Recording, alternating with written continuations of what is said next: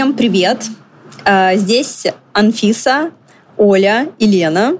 Анфиса и Лена – основательница Пурпура. И это наш подкаст на Пурпурном, где мы играем в игру Пурпур с разными интересными нам гостями. Сегодня у нас в гостях Оля. Привет, девочки. Оля, привет. Я думаю, что, Оль, можно начать с того, что ты представишься и расскажешь немного о себе. А, меня зовут Оля. Я создательница бренда нижнего белья Love Goods. Мне 30 лет. Спасибо.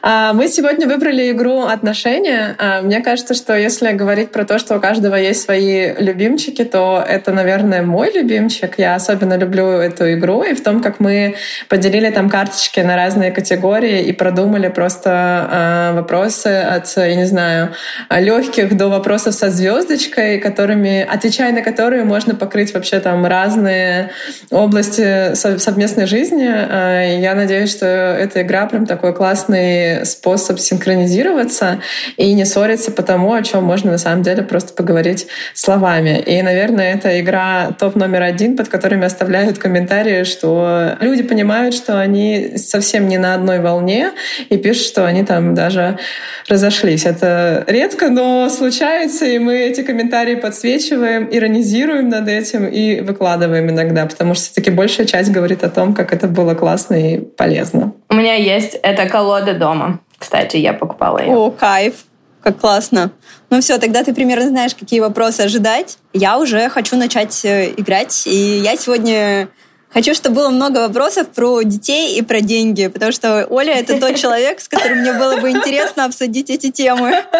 Мне кажется, что Я это готова. правда хорошая троица.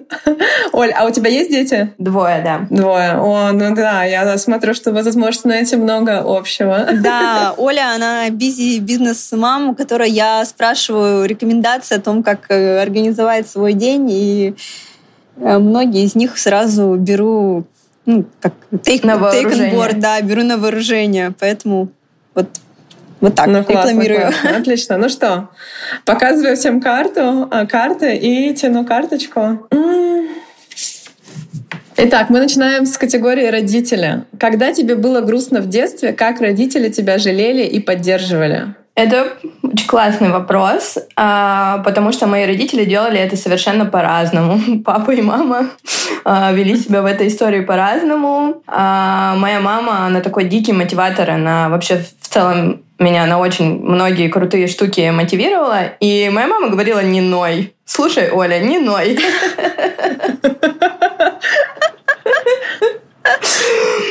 Я была часто болеющим ребенком, э, и много в детстве, особенно в дошкольный период, я провела в больницах. И э, я думаю, что там действительно были такие моменты, когда лучше было не расклеиваться. Типа, именно в моменте, тогда мне было бы тяжелее. Поэтому э, она мне давала рекомендацию перестать себя жалеть, собраться и там, допустим, сходить на какую-то процедуру. Но я могу сказать, что то, что мама ни разу не оставила меня в больнице одну. Она всегда была рядом со мной, меня уже невероятно поддерживала. Мой папа абсолютно вел себя иначе. Он говорил, боже, моя маленькая девочка, весь мир, они все очень плохие, ты самая лучшая. Вот. Э, это очень классный вид поддерживания, потому что я говорила, о, папа, ну, типа, come on, нет, конечно, я, наверное, тоже что-то сделала не так, вот. Но, но это именно то, что нужно было получить от папы, такое приободрение, что весь мир дураки, одна ты хорошая, это было очень классно. И в зависимости от того, к какому результату я хотела прийти, либо мне нужно было просто сбросить в детстве эмоции, типа, чтобы папа меня пожалел, или мне нужно было преодолеть какую-то ситуацию, я выбирала родителя, к которому я пойду. Слушай, мне вообще кажется, что хитрость — это такая важная штука, что когда дети начинают хитрить, ты прям понимаешь, что у них там все есть какой-то свой, свой Интеллект, мир, да, да? Круто. Стратегия. Да. Мне очень понравилась часть про то, что как они по-разному это, это делали. Это прям круто. Да, но я могу сказать, что обе эти стратегии, они в целом рабочие. И э, не могу сказать, что, допустим, не ной. Это прям какая-то, ну, знаете, типа очень неправильная стратегия или так далее. Иногда действительно нужно просто преодолеть себя и что-то сделать. Вот. Просто мама была, может быть, э, чуть-чуть жестче, чем папа. Вот, такие моменты. Так интересно. А у меня, кстати, мама похожим образом э, меня жалела, успокаивала. Говорила, никогда не надо плакать. А, ну, не знаю. А папа, я почему-то не помню, как меня жалел. Мне кажется, что вообще похожий сценарий, как ты описываешь, но что вот мамина, что никогда не надо плакать, я помню больше. И... Но сейчас я могу понять, почему она так говорила, потому что иногда когда ребенок плачет, и ты не можешь постоянно, ну, точнее, как, по идее, как взрослый родитель, ты должен стараться его эмоции осознать, помочь контейнировать. ему контейнировать, да. пережить, mm-hmm. да. И даже там работа. Да, и, но я понимаю, да. что иногда тебе просто хочется сказать, блин, не ной, пожалуйста, не надо никогда плакать. Вот, и сейчас... Да, еще хочется двери закрыть и в другой комнате уйти. Да, да, да, и спрятаться. Поэтому я, наверное, ну, как бы понимаю, что, с одной стороны, этот э, подход помогает э, как раз собраться и действовать, и как-то, э, наверное, отпустить свои эмоции, но при этом вот я сейчас во взрослом возрасте поняла, что я не понимаю, что делать, ну, как бы вот то, что стоит за Ниной, оно накапливается, и не всегда получается его отпустить. Вот это то, над чем я сейчас работаю. Ну, с, ну да, вот так. Вот такая вот стратегия, вот да. такие иногда бывают результаты. Я во взрослой жизни тоже подумала, и иногда себе могу сказать, что, слушай, сейчас можно поистерить, типа сейчас можно расстроиться, mm-hmm. сейчас можно поплакать, и это ты быстрее как бы эти эмоции скинешь, чем если ты будешь бесконечно э, думать о них, рефлексировать и искать какой-то выход. Иногда нужно просто поплакать и будет классно. Но это да, есть такой отпечаток от вот этого неной во взрослой жизни. Но и при этом э, иногда, когда ты тоже с собой договоришься, что все, вот сейчас не надо ныть, сейчас нужно просто собраться и сделать, ты тоже берешь и делаешь, что несомненный что плюс. классно. Да. Но да. это тонкая грань между тем, где надо сказать э, себе не ной, и там, где себе нужно позволить быть, и истерику устроить, хотя бы для самой себя. Кстати, у меня вот вчера была ситуация, когда я себе сказала не ной, просто делай. Э, у меня у ребенка был день рождения, я планировала, что будет поздравление в детском саду, и ничего вообще не готовила, кроме того, что заказала торт. А, но обстоятельства так сложились, что дочка осталась дома. Она проснулась mm-hmm. в 6.30 утра, посмотрела на меня, и я поняла, что нужно организовывать день рождения и подарки. И я чувствовала себя просто, ну, наверное, я назову это, прости господи, словом не в ресурсе, не в ресурсе. То есть я прям чувствовала себя не в ресурсе. Но я поняла, что надо собраться и все равно делать. Ага. Анфиса, если тебя это успокоит, а, я родила 8 апреля второго ребенка в этом году, а у моего первого ребенка 5 мая день рождения. Так вот, я настолько долго была не в ресурсе, что мой ребенок отмечал день рождения там после 20-х чисел мая. Потому что я только тогда смогла его организовать. И я вообще не чувствую никакой вины, потому что день рождения был просто чуть-чуть попозже. Был. Идеально, мне нравится твой подход. Я вас слушала и поняла, что я не смогла вспомнить каких-то конкретных механизмов, как, допустим, меня папа жалел в детстве. Наверняка что-то было, что у меня вообще не отложилось. Но в целом, мне кажется, у меня есть какая-то э, такая такое воспоминание из детства, что родители всегда были рядом. Я даже не помню никаких э, словесных, э, каких-то коммуникативных вот таких специальных механизмов, там, про пожалеть или, или слова какой-то поддержки. Они просто всегда были рядом, и они всегда легко реагировали на то, что мне хотелось. Увлекалась каким-то делом, и они очень быстро в это вписывались и, и делали это. И у меня, у меня с детства ощущение, что, что вот что бы я не, не начала, будет такая э, поддержка действиями на сто процентов. Но, наверное, э, с точки зрения коммуникации я вообще даже ни, ничего не могу вспомнить. Вот я пыталась там, вспомнить, как однажды я очень хотела комету увидеть. Мне сказали то, что будет комета. Я в детстве просто фанатела от звезд, от звездного неба. И родители были теми, кто мне там энциклопедии скупал, находил где-то школьный старый телескоп на каникулы, и мы все вместе на звезды и на Луну смотрели. Но при этом эта комета не вышла или что-то там такое, или облако было, я ее не увидела, я прям плакала очень сильно, я это до сих пор помню, и мне тогда говорили не плачь, и меня очень это злило, потому что как не плачь, если, ну, драма века произошла только что, и хрен знает, когда эта комета появится снова, мне очень ее надо увидеть. И тут недавно я словила себя на паттерне, что я точно так же поддерживаю ребенка, у моего партнера есть ребенок, и она с нами довольно часто часто находятся, они делятся, они в копырентинге, то есть э, девочка живет с нами очень часто, и Аня, когда плачет, я могу себе позволить сказать там, да ладно, не расстраивайся, это же какая-то мелочь. Ты такая, блин, комета, это не мелочь. И вот эта комета из детства меня догнала, и я поняла, что вообще говорить о том, что да, сейчас вообще трагедия происходит, и действительно грустно и обидно, и называть эмоции вслух — это такая э, хорошая вещь, которой я сама стала учиться в поддержке других. При этом я бы сказала, что у меня у самой это, хорошо получается. Вообще человек, который легко злится, там, если меня что-то вы, выбесило, то об этом будут знать все, кто находится э, со мной в ситуации данной. То есть это не про драма Квина. Если у нас какой-то рабочий процесс, у нас даже с Анфисой есть специальный механизм микронытье. Это хэштег, который мы используем, когда нужны не советы, а просто нужно вылить что-то. Ты просто приходишь к другому и жалуешься.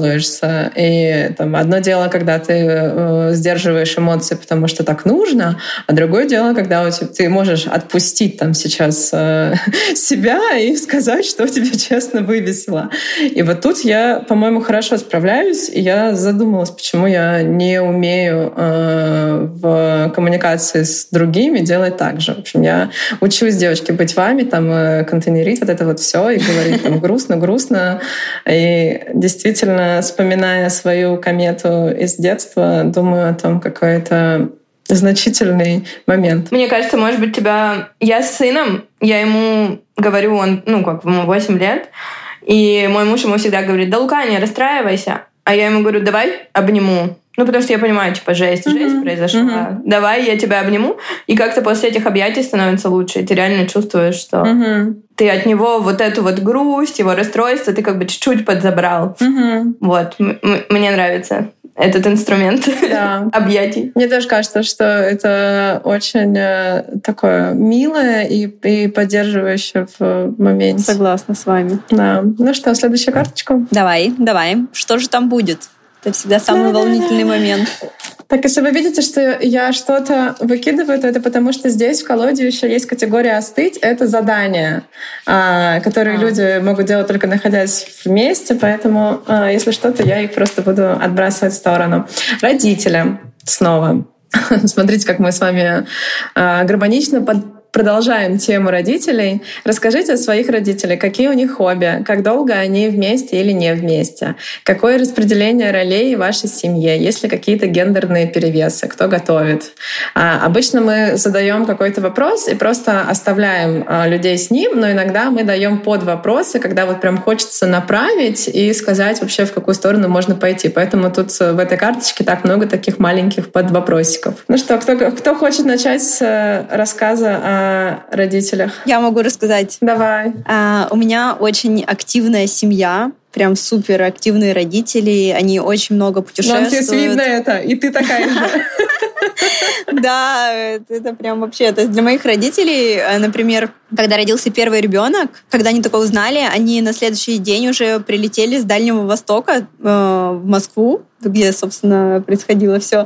А, и, ну да, хотя у них путь там длиной в сутки практически, но они просто буквально телепортировались.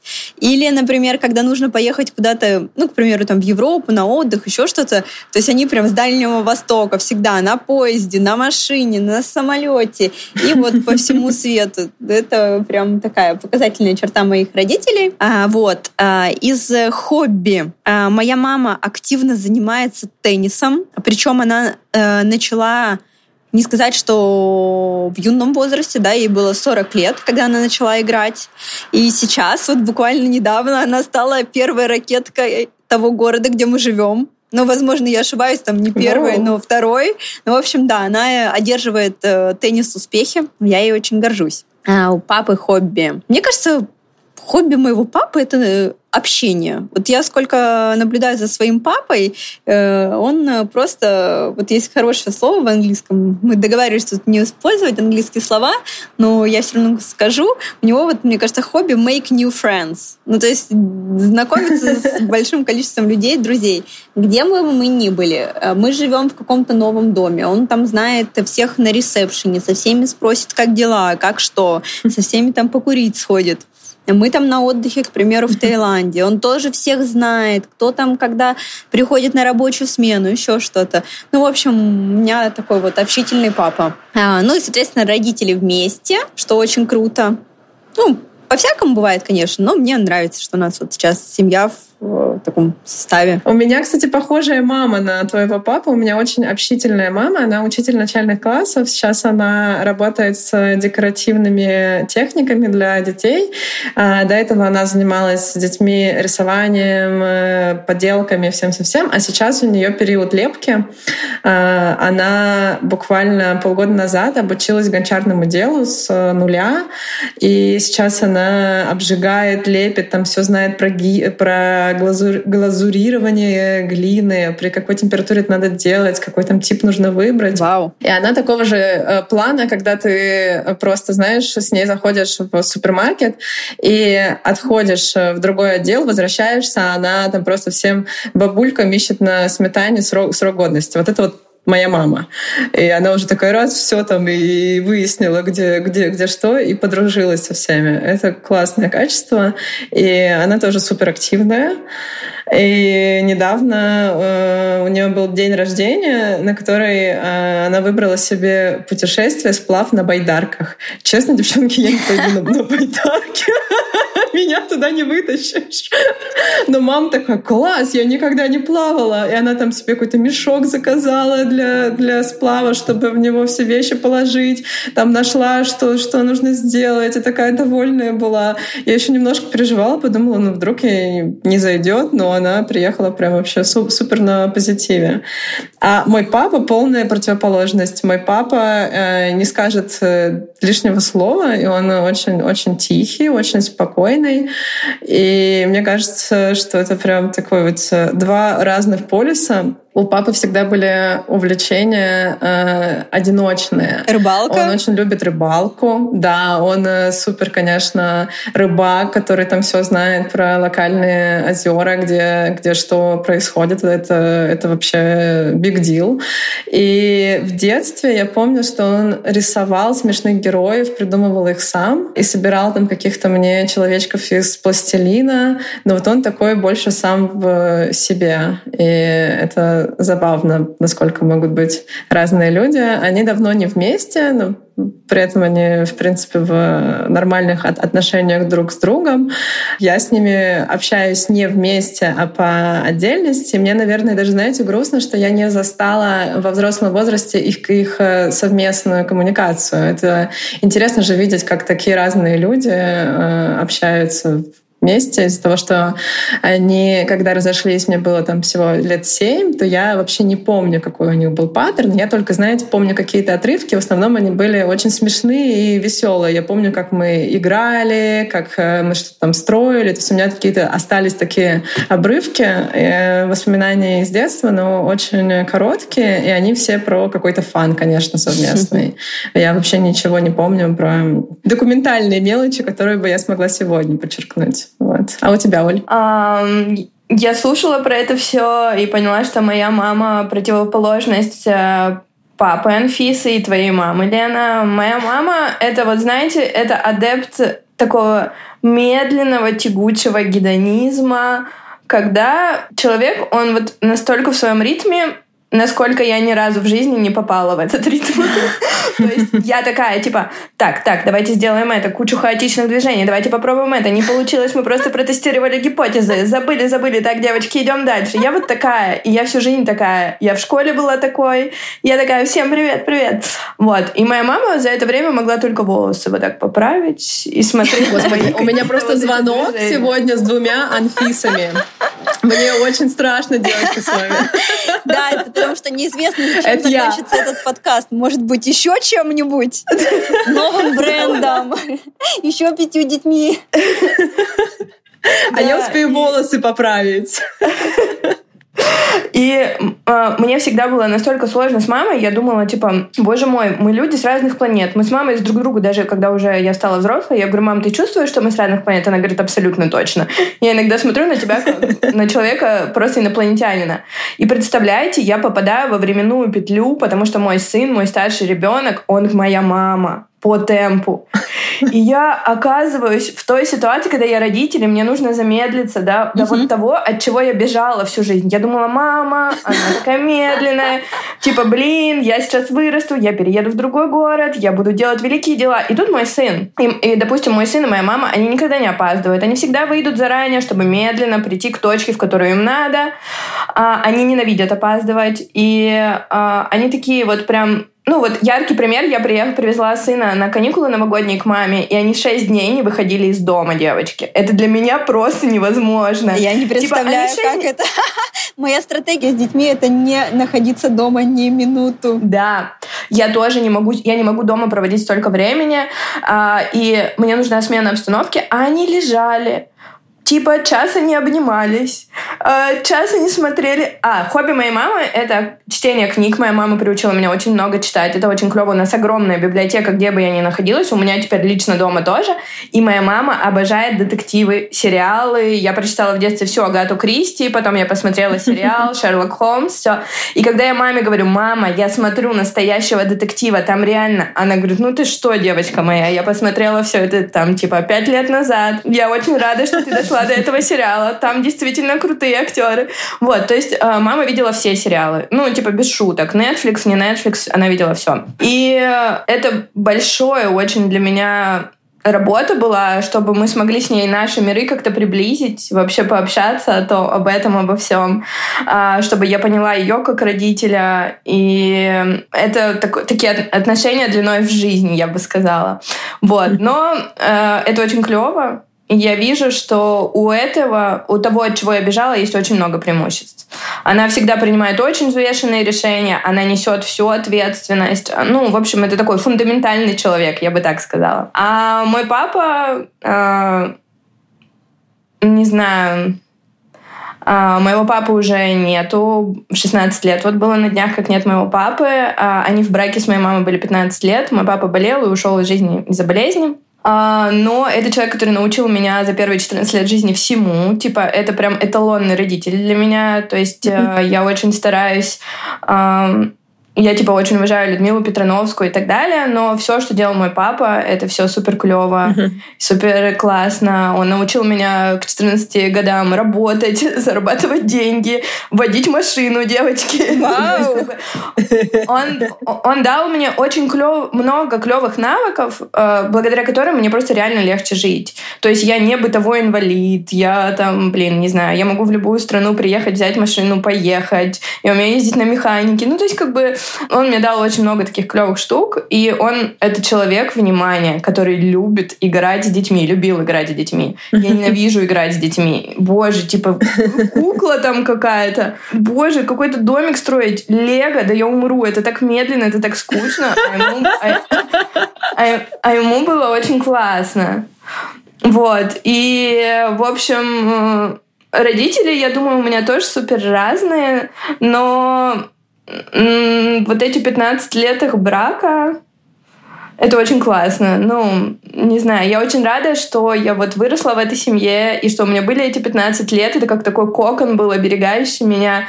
Я очень много вижу и мама, и папа в себе, и вот, вот наших семейных привычек. Как классно ты рассказала. Прям такое ощущение да. такой абсолютной любви. Теплое. Да. Мне понравилась мысль про то, что э, ты видишь в себе и маму, и папу. Мне кажется, что я, я тоже. На самом деле, когда тебе кажется, что люди совершенно разные, ты все равно в себе с каждым годом все больше и больше находишь да. э, черт э, родителей. И даже не только родителей. А я выросла рядом с бабушками и дедушками. И я и их в себе тоже вижу, и какие-то паттерны э, вообще, как я в семье строю что-то. Я понимаю, что очень многое растет вот на этом фундаменте. Согласна. Мне кажется, мы с тобой в переписках даже часто, когда личные какие-то истории обсуждаем, ты мне любишь написать. Да. Мне кажется, ты тут похожа на свою маму. Ну, конечно, на кого мы еще должны быть похожими? А, тут еще есть такой подвопрос а, как они, как ваши родители ссорятся, как они решают конфликты. И я со временем осознала, наверное, что какие-то механизмы есть в моей жизни вообще от э, семейных конфликтов. Я, к примеру, э, раньше чаще молчала и ждала, э, что меня поймут. Потому что так моя семья делала. В моей семье не было громких конфликтов. Моя семья вообще не говорит на повышенных тонах. Э, я никогда, наверное, э, не видела, чтобы они там ссорились, ну, что, чтобы это был прям ну, такой, знаете, на эмоциях разговор. Инструмент конфликта моей семьи — это молчание. И это молчание, на самом деле, скрывает же в себе гораздо больше негативных эмоций, чем, чем даже какой-то взрывной конфликт, который бывает более таким моментным. И я когда-то поняла, что у меня есть вот такая особенность, что я тоже Э, на что-то обижаюсь и начинаю молчать. И я помню, что я это в себе там осознала в лет, наверное, 20, и у меня тогда были долгие отношения, в которых я прям э, работала с этим и училась говорить. И сейчас я, наоборот, себя ассоциирую с тем, кто взбесился и показал это, а тогда я была вот тем, кто скорее надулся. И, наверное, как бы ты это не менял, а в какие-то жизненные моменты все равно можно себя находить там, где знаете, где, где чем сильнее, чем что-то важнее для тебя, тем ты естественнее про, про, проявляешься. Понимаете мою мысль? Что когда это что-то такое мелкое, да. но тебе как, как, как тебе как бы легче сойти на, на новый рельс, на что-то новое, чему ты выучился. А когда это что-то такое глобальное для тебя, угу. то в тебе прям вот это вот твое естественное, да, да, да, да. детское, и в тебе взросленное просыпается. Тебе хочется уйти в свою эту келью молчания и ждать, когда все поймут, что тебе надо. Ужасно. Я в, я в эти моменты просто думаю, что боже, откуда это вообще берется во мне? Я понимаю, что это очень семейное. Ну, интересно. Хочу сказать, что у меня в семье были такие конфликты, мне кажется, всегда очень похожие. Это э, мама, которая вспыхивала прям как огонь, очень эмоциональная, и папа, который пытался потушить пожар и как-то примирить ситуацию. Я всегда эти конфликты очень сложно переживала, потому что я не понимала, что происходит там, что не нравится маме, что пытается сделать папа, почему он там всегда не прав, почему мама права. Ну, то есть такие штуки, и сейчас я много в своей терапии работаю над этим, и хочу, наверное, сказать, что мои конфликты, которые, ну, не такие частые, но случаются в моих отношениях, мне нравятся больше, потому что мне кажется, что мы с моим мужем проделываем много домашней работы, когда а, ты обрамляешь свои чувства в слова, анализируешь их, и делишься ими, да, когда ты рассказываешь, что ты почувствовал, почему, что именно это заставляет, э, ну, когда это помогает э, сделать так, чтобы тебя человек действительно понял и помогает тебе понять другого человека. Такие у меня наблюдения. Ну, вообще сама люблю взорваться, вспыхнуть, как мама, и заблокировать всех и все. И, и вот новая фишка недавно, которую я открыла в себе, это ждать, пока э, я переживу эмоции. Я абсолютно такой же человек, вот как Анфиса, типа э, у мамы плохое настроение. Типа все в семье знают, что такое у мамы плохое настроение. Лука подходит и говорит, мама, как там твое настроение? Вот, но я очень вспыльчивая, но очень быстро отходчивая. Это все знают на моей работе. Типа все знают, что я отойду буквально 10-15 минут, мы продолжим диалог.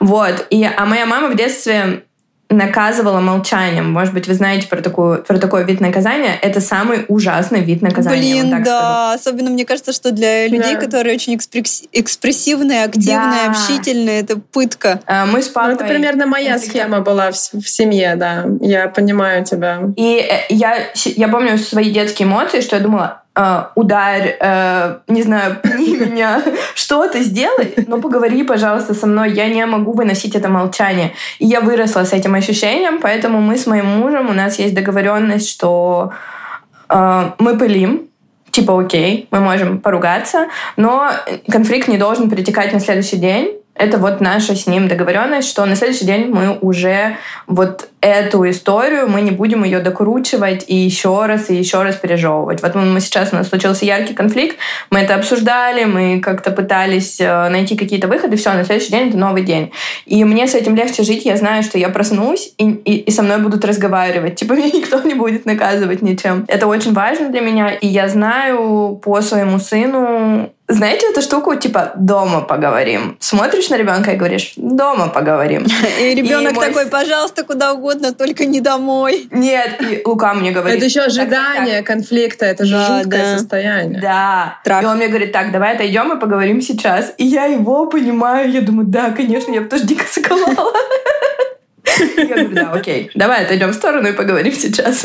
Вот, ну то есть я, у меня нет вот этого желания стращать, вот этот вот накал увеличивать, нет. Я, я, я из тех, кто давай, давайте решим все сейчас, здесь и сейчас. Да, чуть-чуть поссоримся, да, поругаемся, но здесь и сейчас мне тоже так легче. Вот, и у меня с папой так было, и типа мы ругаемся, у нас какой-то конфликт, потом мы уже через 15 минут на диване лежим, обнимаемся, и конфликта как бы и не было. И мне, ну вот мне так легче, легче конфликтовать. Ну, вы знаете, я вам сейчас добавлю другой э, стороны, не вашего темперамента. Я недавно прочитала где-то мысль, которая настолько похожа на то, что я часто чувствую, э, что это просто была такая лампочка, которая загорелась, что, что люди, которые не могут конфликтовать здесь и сейчас, они физически не могут. Когда mm-hmm. меня что-то очень сильно обидело, я физически в данный момент не могу выразить эти эмоции. Мне надо их э, перемолоть самой, и все, что я смогла там за несколько лет э, работы над собой сделать, это я могу их э, пережить, сформулировать для себя и потом их озвучить в, конструктиве. Но спылить я просто технически не могу. Это, это, это вообще э, не то, что я в себе подавляю, э, а то, что я даже не знаю, как сделать. И когда я читала какой-то такой же разбор э, психологом механики конфликтов и прочитала, что людям, которые могут легко вспылить, им, им кажется, что человек сейчас сидит себе просто и сдерживает что-то, что, что второй человек даже не понимает, что этот человек просто э, физически сейчас не может взять и выйти на такой же уровень эмоциональности. И я представляю, насколько для второй стороны это страшный момент, когда вот у вас конфликт, и значит ты видишь то, что второго, второму человеку сейчас плохо, а он такой сидит сам себе, сейчас что-то переваривает, и потом приходит и говорит. Это приходит и говорит может быть через 15 минут. Я считаю, что то, что я дошла, что это через 15 минут, это там супер, не знаю, работа над собой много-много лет, что это не через неделю происходит. А в моей семье просто э, молчали, и через какое-то время ничего не было. В смысле, было молчание, и оно заканчивалось тем, что все шло как э, раньше. И сначала мой первый этап был в том, что я научилась э, после молчания выдавать обратную связь, и там, э, и сейчас я пришла к тому, что я могу ее довольно быстро выдать. Но при этом это настолько, это, это прям работа, потому что ты, ты, ты просто не можешь по-другому действовать. Но при этом, если меня, если я э, заказала еду, и она невкусная, то мне же легко сказать, что она меня бесит. Это, это, это, это именно, знаете, или в работе тебя взбесило, что ты говоришь, бесит. Но когда это какой-то межличностный конфликт, такой, который тебя задевает, то и да, я тот человек, кто на 15 минут в себя уйдет. Очень жалко вторую, вторую сторону в этот момент, но ничего с собой поделать не могу. Просто Интересно. Я, ты, ты говоришь, я, не в ресурсе я понимаю да. такую ситуацию, и мне кажется, что когда ты, например, эмоциональный и быстро выходишь на какие-то э, такие вот сложные, яркие эмоции, когда кто-то кто-то на другой стороне, он э, уходит в себя, то ты можешь это путать с таким каким-то безразличием и холодностью, что как будто вот mm-hmm, я тут, mm-hmm, я не знаю, пылаю, у меня столько эмоций по этому mm-hmm, поводу, да. а ты типа вообще а ничего не показываешь, да, и тебе что, все равно, что ли? А оказывается, что это, ну, не так, что там за молчанием и уходом в себя целая большая история. Но у меня была мама. Вот я думаю, что моя мама, она не столько наказывала молчанием, сколько она не могла сформулировать пока что для себя, какую она сейчас, mm-hmm. ну, вот может дать мне обратную связь. И, а я, ну, я говорила вам, что я очень быстрый человек. И я, я просто умирала, пока ждала. Мне было очень тяжело. И у нас была такая практика, она была смешная, родители смеялись, но я сейчас понимаю себя, почему я так делала. Я писала письма счастья. Мама их так называла, она их собирала. Я делала маленькие открыточки. Я говорила, мама, прости меня, мам, пожалуйста, давай поговорим. Я какие-то ей оригами складывала, вот. И под дверь их подкладывала. И она их хранит все. Да, потому что мне было в этот момент невыносимо. Мне казалось, что я настолько, типа, что-то плохо сделала, что я должна заслужить это прощение. Вот, хотя сейчас, вот ты сказала, для меня это очень терапевтично, то, что, может быть, она просто не могла тогда сформулировать, да, как-то выйти со мной в этот разговор. Но очень грустно, когда молчание не заканчивается разговором никогда, что просто человек это пережил в себе и пошел с этим дальше. Вот это, мне кажется, такой прям, ну, честно, нездоровый сценарий, чего я там я и пыталась делать, э, отучиться. Так, если э, вторая сторона знает, что ты э, какое-то время помолчала, потом пришел и все выдал, то да, не, конечно, ждать, когда ты, ты такая быстрая, тяжело, но ты хотя бы знаешь, что, что что-то будет, что тебе какую-то обратную связь дадут. А если просто молчание вдруг сменится хорошим настроением, блин, вот это это очень тяжело. Самое жесткое, что да. я жила с этим в детстве, и потом сама начала молчать когда-то, когда там я, я в 20 лет э, у меня были отношения, я себя нашла в том, что я веду себя так же. Это любопытно. Интересно. И ты когда это сказала, я подумала о том, что ну, про важность разговора своевременного, да, и понятно, что своевременный это для каждого по-разному, но вот э, когда Например, у меня случается ситуация, что я узнаю спустя какое-то время, что я там в пункте А, Б, С и Д кого-то обидела, я прям чувствую себя очень плохо. То есть мне кажется, что вот то, вот как я вот была, и да, я существовала и вела себя, что все просто очень плохо и ужасно, и что, ну я не знаю, наверное, нам вообще не надо общаться, потому что, ну типа я же даже не знала, что я кого-то обижаю, что это не проговорили, и такие моменты меня прям почему-то очень сильно выносят. У вас такого нет?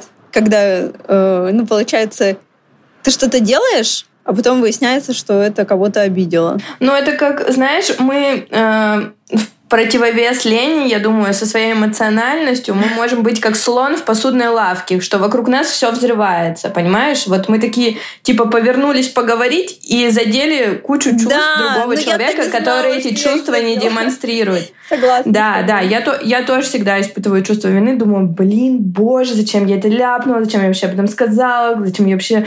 Хотя я стараюсь, ну, типа, мы же все знаем, что есть там стоп-вопросы, которые нельзя задавать, да, там нельзя лезть в личную жизнь. Но иногда ты просто такой думаешь, а, да, классно, болтаем, и что-то спрашиваешь, и потом дома ты понимаешь, что это было абсолютно зря. Да, и, ну, у меня есть такое, бывает чувство. А, кстати, интересно, что вот ты сказала про слона в посудной лавке, а у меня э, в эти моменты, когда вокруг меня кто-то истерит и пылает, у меня, знаете, у меня ровно обратная реакция. Для меня это становится белым шумом, и я могу просто сесть и налить бокал вина и вообще зачилить. Я настолько перестаю это воспринимать, потому что это где-то находится в другой плоскости от меня, что я просто буквально могу пойти и начать делать свое дело и, и абстрагироваться от этого на сто процентов. Моего бывшего партнера доводило это до еще больше, до просто белого коленя. И то, что вы сейчас описываете, я думаю, что это то, то что он чувствовал, что вот э, насколько я бесчувственна и хладнокровна, что я тут могу сидеть и собирать свои пазлы, а я и собираю и лего, и пазлы, Оль, я думаю, что ты уже поняла а, а у него там просто весь мир рушится, а я, когда вижу этот накал страстей, думаю, вообще, уй, это, это настолько много, что я, я сейчас сижу в своем коконе, и мне отлично. Это, конечно, интересно. Прости, я, я очень уважаю людей, которые собирают пазлы и лего, просто это не, не, не мой тип расслабления. Правда. Ой, кстати, а я у тебя хотела спросить, а вот что для тебя как раз отдых и расслабление? Как ты отдыхаешь? Да. Кажется, вы, а. реально, девчонки, вы закончите тем, что вы поедете в отпуск вместе. Я, я, я уже вижу это комбо. Я выключу телефон. У меня даже есть идея для отпуска. Короче, у меня муж э, начал практиковать метод Вима страхов, это когда ты заходишь в холодную воду и там откисаешь. И мне кажется, что я хочу такой отпуск, где ты преодолеваешь себя и откисаешь в холодной воде. А, мой способ отдыхать, особенно сейчас, у меня есть сквер рядом с домом, и типа 8 кругов по скверу одной, без, без детей, типа час побыть одной, это самое лучшее, что я могу себе подарить. Типа я просто, сначала я просто иду и думаю, класс, я иду, я одна, я без детей. Не надо, не надо ни за кем смотреть, не надо никуда там, да, что там велосипед, самокат, просто идешь. Нет, я сначала вижу мамочек с колясками и такая думаю, блин, бедные мамочки, а я-то сейчас без коляски, класс, класс, Вот. Я думаю, бедолашки мои. Вот. А потом я начинаю о чем-то думать, я отпускаю свой мозг. И, кстати, самые крутые идеи, вообще какие-то креативные, клевые бизнес-решения, когда пазл совпал, у меня это в двух ситуациях. Когда я моюсь, я обожаю воду. Типа вот когда на меня льется вода, это лучшее, что может происходить в мире. И когда я еду за рулем. И типа вот я фокусируюсь на дороге, и что-то в мозгу там переключается, и какие-то пазлы вот прям у меня собираются в голове, что я думаю, надо вот так сделать. Вот это реально клево будет. И вот это два таких медитативных занятия для меня, которые вот меня прогулка, душ и вождение машины. Это отдых для меня. Слушай, классно. И очень жизненно. Uh, у меня, пожалуй... У тебя, Анфис? Ну, у меня сейчас, наверное, так же, что вот остаться одной и просто одной идти. И мне уже хорошо, потому что я чувствую, ну, ну вот такие моменты, когда я как раз одна остаюсь там без детей, без партнера, я чувствую, насколько много всего я всегда держу в голове, я контролирую в моменте, что mm-hmm. вот как только я выхожу mm-hmm. куда-то, без людей mm-hmm. мне сразу уже как будто в несколько раз проще. Это не то состояние, которое я хочу постоянно, да, но как только оно mm-hmm. получается, то все, я уже начинаю чилить. Как-то раз, когда нашему первому ребенку было полтора или два года, я поняла, что все, сил моих больше нет, мне нужно улететь в отпуск. И э, решила поехать с семьей на Мальдивы с моим папой и моей сестрой. И пока я долетела до туда в самолете, я уже отдохнула. Я думаю, что, дальше отпуск, что ли? Я готова домой. Да. Для меня тоже э, состояние самое собой важное. Я чувствую, что у меня больше каких-то классных решений и креативных идей, как раз когда я вижу вокруг новое, допустим, в путешествии, или я пошла на какую-то классную выставку, и у меня есть супер скилл, я вообще умею жить в своем мире, находясь просто посреди бедлама. Там, я не знаю, я лечу в самолете, где все орут, или я нахожусь в новом городе, где там столько всяких раздражителей вокруг, но э, я одновременно могу это воспринимать как пищу и э, как какой-то источник нового, но при этом я настолько круто живу сама с собой вот в голове, что я могу в этот момент родить там какую-то новую идею. Мне легко э, продолжать думать вот э, в, э, о каких-то своих вещах, но при этом замечать что-то. Это прям супер источник мой. Я обожаю одна путешествовать. Понимаю, потому что у меня есть такая фишка в семье, что я о чем-то думаю, и я увлеклась процессом, и у меня есть, знаете, этот пространный взгляд в никуда. И мой сын Лука говорит, э, ну, типа, пап, смотри, она опять, типа, думает, она опять зависла. Они уже знают этот взгляд, когда я вот так просто смотрю и не слышу их. Они обращаются ко мне, а я не слышу. И он такой, типа, смотри, комп опять подвис. Я, кстати, могу тоже такое понять. У меня бывает, что, например, мне нужно о чем-то подумать, ну, прям глубоко подумать, да, взвесить все. И при этом, если там рядом кричат дети или еще какие-то внешние факторы, я тоже просто сажусь и думаю, я даже забываю, я даже, ну, я я не воспринимаю это для меня, как э, Лена говорит, становится белым шумом, и вот все, я внутри себя принимаю mm-hmm. решение. При этом я заметила, что иногда я иду, например, потусить с кем-то, как правило, у кого нет детей, и если со мной мои дети, ну так вышло, я хочу потусить, да, но у меня есть дети, но все равно я иду тусить, mm-hmm. потому что я хочу. Вот. Э, и в какие-то моменты я отвлекаюсь на них, и я заметила, что многих э, ребят без детей это сильно фрустрирует. Им кажется, что я там не в моменте, я отвлеклась или еще что-то. Но я на самом деле столько действий делаю на автомате и настолько сконцентрирована на человеке, насколько только можно быть сконцентрированной на нем. Блин, я тебя очень понимаю. Ну, типа, я, я представляете, у меня иногда планерки проходят на детской площадке, потому что у одной моей сотрудницы, она моя соседка, и у нее тоже ребенок. И, допустим, сын может мне сказать, мама, мама, мам, а я продолжаю свою мысль, меня вообще это не отвлекает, все, я вижу, что он жив, типа, и он нигде не летит, и зачем обращать? Она говорит, как ты со мной разговариваешь сквозь этот поток? Я говорю, все окей, все окей, ты слышишь меня?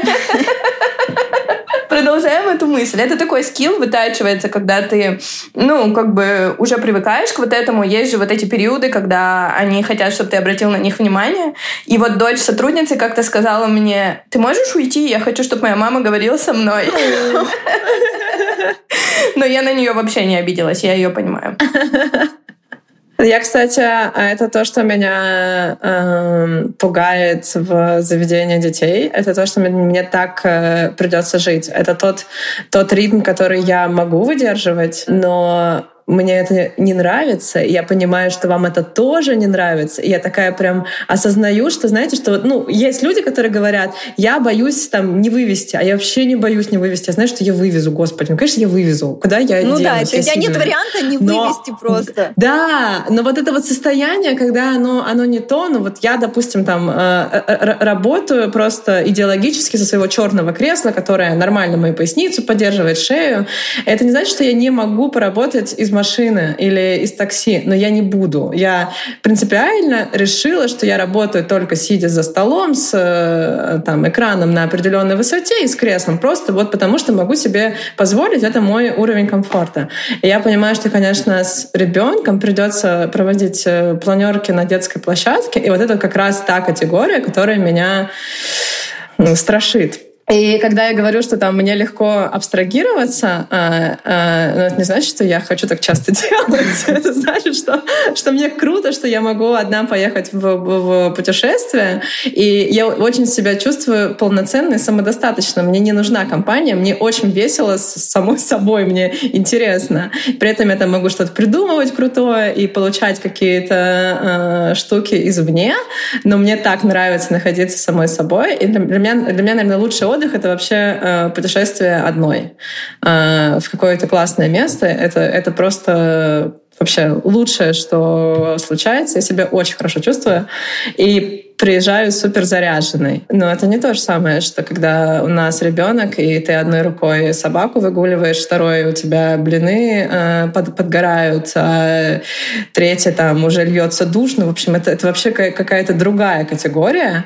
Э, и вот это вы богини, конечно. Но, Но надеюсь, что следующий подкаст будет с детской площадки. Это временные ограничения. Так как у меня сыну угу. 8 лет, я могу тебе сказать, что это правда временно. То есть, ну, типа там в его 6 лет я уже жила практически без ограничений. Ну, правда, мне, мне было уже настолько хорошо, что теперь у меня есть вау, второй ребенок.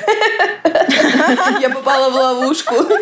Вот. И сейчас, когда мне очень тяжело, и я понимаю, что, блин, я устала просто от всего, я вспоминаю, что это закончится. Это это такой период просто. И мне легче жить да. с этой мыслью. Это хорошая мысль. Я, кстати, себе также говорю. Вот, например, у меня сейчас одна из основных сложностей это грудное вскармливание. Ну, то есть, несмотря на то, что есть няня, mm-hmm. я все равно должна быть у ребенка там каждые два с половиной-три часа, и это все равно там, ты не можешь сконцентрироваться на какой-то задаче там, дольше, чем X времени, да, у тебя все время вот эти часики внутренние тикают, в другом контексте использую эту фразу, и ну вот и сейчас я тоже себе говорю, блин, ну это реально такой короткий промежуток, это в рамках жизни, там, например, если человек живет там 80-90 лет, это мгновение.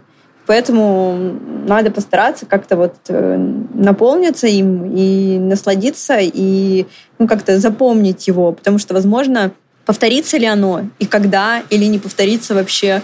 Вот. И поэтому это меня как-то заземляет и успокаивает. Анфиса, давай запишем с тобой подкаст отдельный про работу и грудное вскармливание. У меня была стратегическая сессия 8 часов, и я ее проводила в коворкинге у дома, чтобы мне няня ребенка привозила, чтобы я ее покормила. Я так пойду в сентябре на окрашивание волос. Я решила сделать себе тушь, пряди, нашла тоже салон рядом с домом, и няня уже проинструктировала, когда нужно будет привести на кормление. Блин, вот это, конечно, менеджмент. Жизнь на ГВ существует. Девушки, я вытянула тут, пока с вами говорила, следующую карту. Мне кажется, она хорошая, как Анфиса и заказывала. Э, деньги, дети и родители получились еще чуть-чуть. Должны ли партнеры знать о доходах друг друга? А друзья? Комфортно ли тебе, что твой партнер знает, сколько ты зарабатываешь, или хотела бы ты этим э, поделиться, если он этого не знает, он она? Да, кто хочет быть Короче, первым? партнеры и деньги. Мне интересно Олина мнение очень сильно. Ленин, а... в смысле Ленина тоже интересно. Давайте Оля ответит первой. Ну, мы просто да, мы, мы с Анфисой эту тему обсуждали тысячу раз, и классно, что у нас сейчас есть три, третий человек, с кем мы можем об этом поговорить. Um, для меня деньги не запретная тема, потому что я отношусь к деньгам как к ресурсу, который, в общем, обслуживает э, какие-то части моей жизни. И для меня деньги, допустим, в бизнесе и в отношениях никогда не, не играли какую-то главенствующую роль. Ну, то есть э, это сто процентов, это для меня давно решенный вопросик. Поэтому а, мой партнер знает, сколько я зарабатываю, я знаю, сколько он зарабатывает. У нас ограниченные, ну, то есть как-то не ограничены, но зафиксированы рамки нашего бюджета. И, собственно говоря, из-за того, что вся моя работа связана с цифрами, а, я веду наше это вот семейное бюджетирование, и мы супер как-то спокойно, открыто всегда обсуждаем, что мы хотим, как потратить деньги в этом месяце, может быть, помочь кому-то из членов семьи, или сделать чекапы всем, или кто-то хочет зубы себе сделать, давайте обсуждать. Я прям поднимаю эти темы, и типа мы вот эти деньги так вот тратим.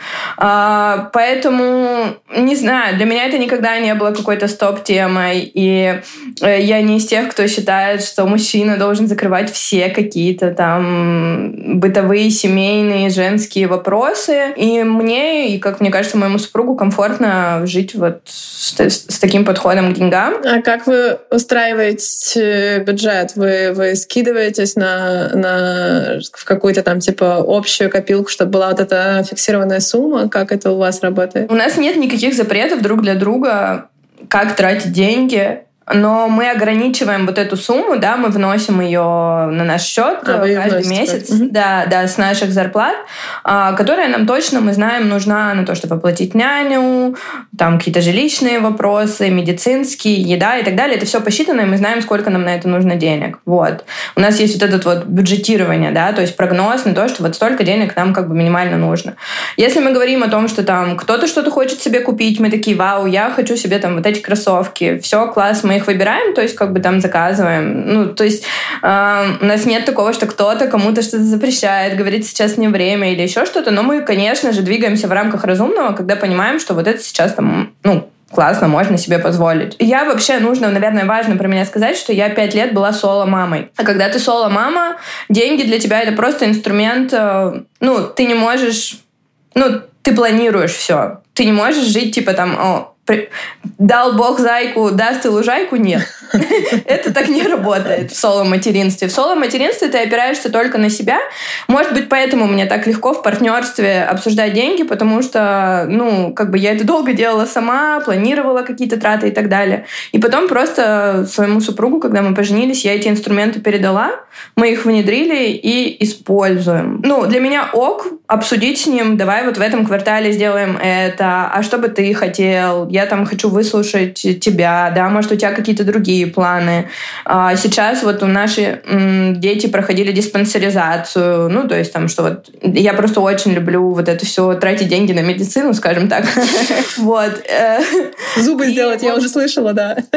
Да, и в общем, э, как-то вот у меня такой подход, не знаю, как у вас. А, слушай, а вот можно такой вопрос еще? А если какая-то там крупная покупка, например, планируется, там вы решили купить квартиру, то, ну, а, как это работает, там, там, кто сколько вносит, там, это какой-то процент от того, сколько ты зарабатываешь, или это от возможности идет, или от того, что желание, там, я не знаю, кто хотел больше квартиру, тот там ее и покупает. Ну, короче, интересно очень. Нет, мы вот э, взяли в ипотеку квартиру в апреле, э, потому что наша семья увеличилась, и мы поняли, что нам нужна квартира, мы ее искали вместе, у нас был какой-то наш семейный бюджет, мы внесли его на первоначальный взнос, И с наших вот, вот этих вот денег, которые мы выделяем на ежемесячный mm-hmm. платеж, э, ну, на все вот эти платежи, там заложены деньги на ипотеку. Но это было наше стремление, мы оба хотели эту квартиру, сейчас мы оба мечтаем, что в ней будет.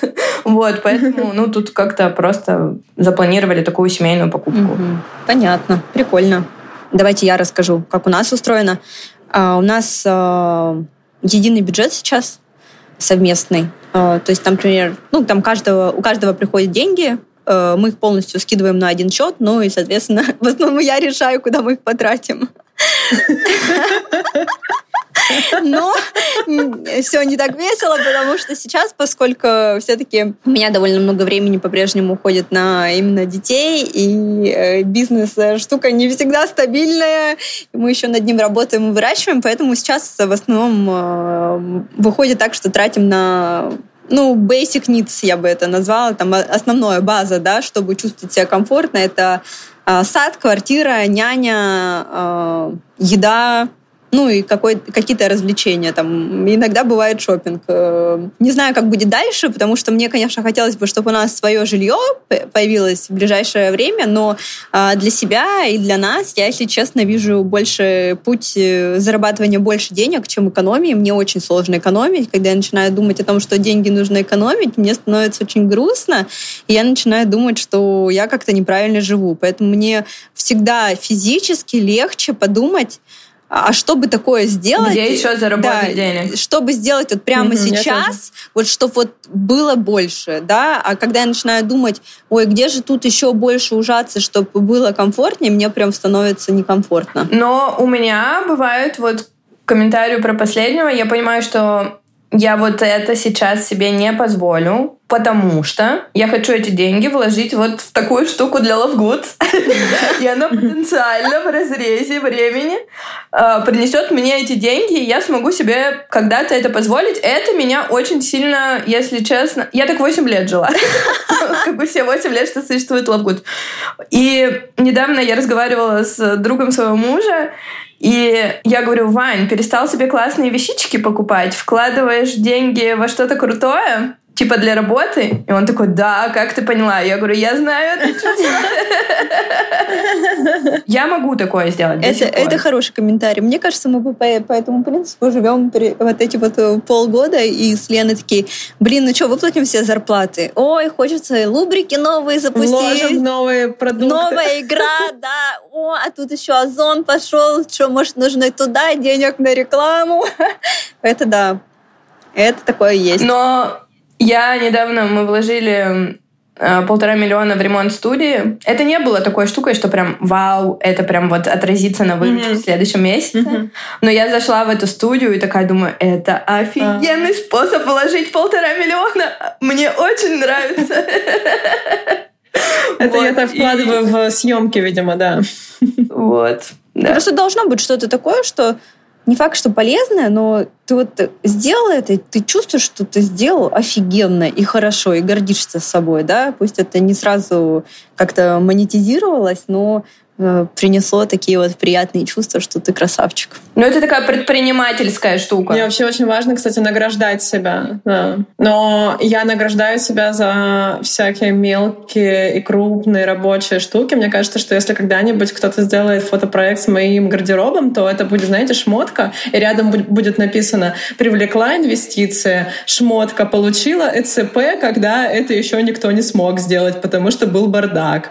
Там э, шмотка подписана подписала контракт с золотым яблоком. Ну просто у меня э, есть прям вот эта вот э, штука с награждением себя чем-то, что я хотела, за мелкие крупные вещи. Причем я это делаю даже промежуточно. То есть если мы инвестиции подписывали полгода, то в, э, под э, заголовком «Получила инвестиции» будет, я думаю, пять шмоток. Я там каждый этап э, от, отмечала, чтобы не сойти с ума, потому что он был такой долгий. Все понятно, почему для меня процесс казался гораздо дольше, чем для тебя. Да, Анфис. А там, э, да.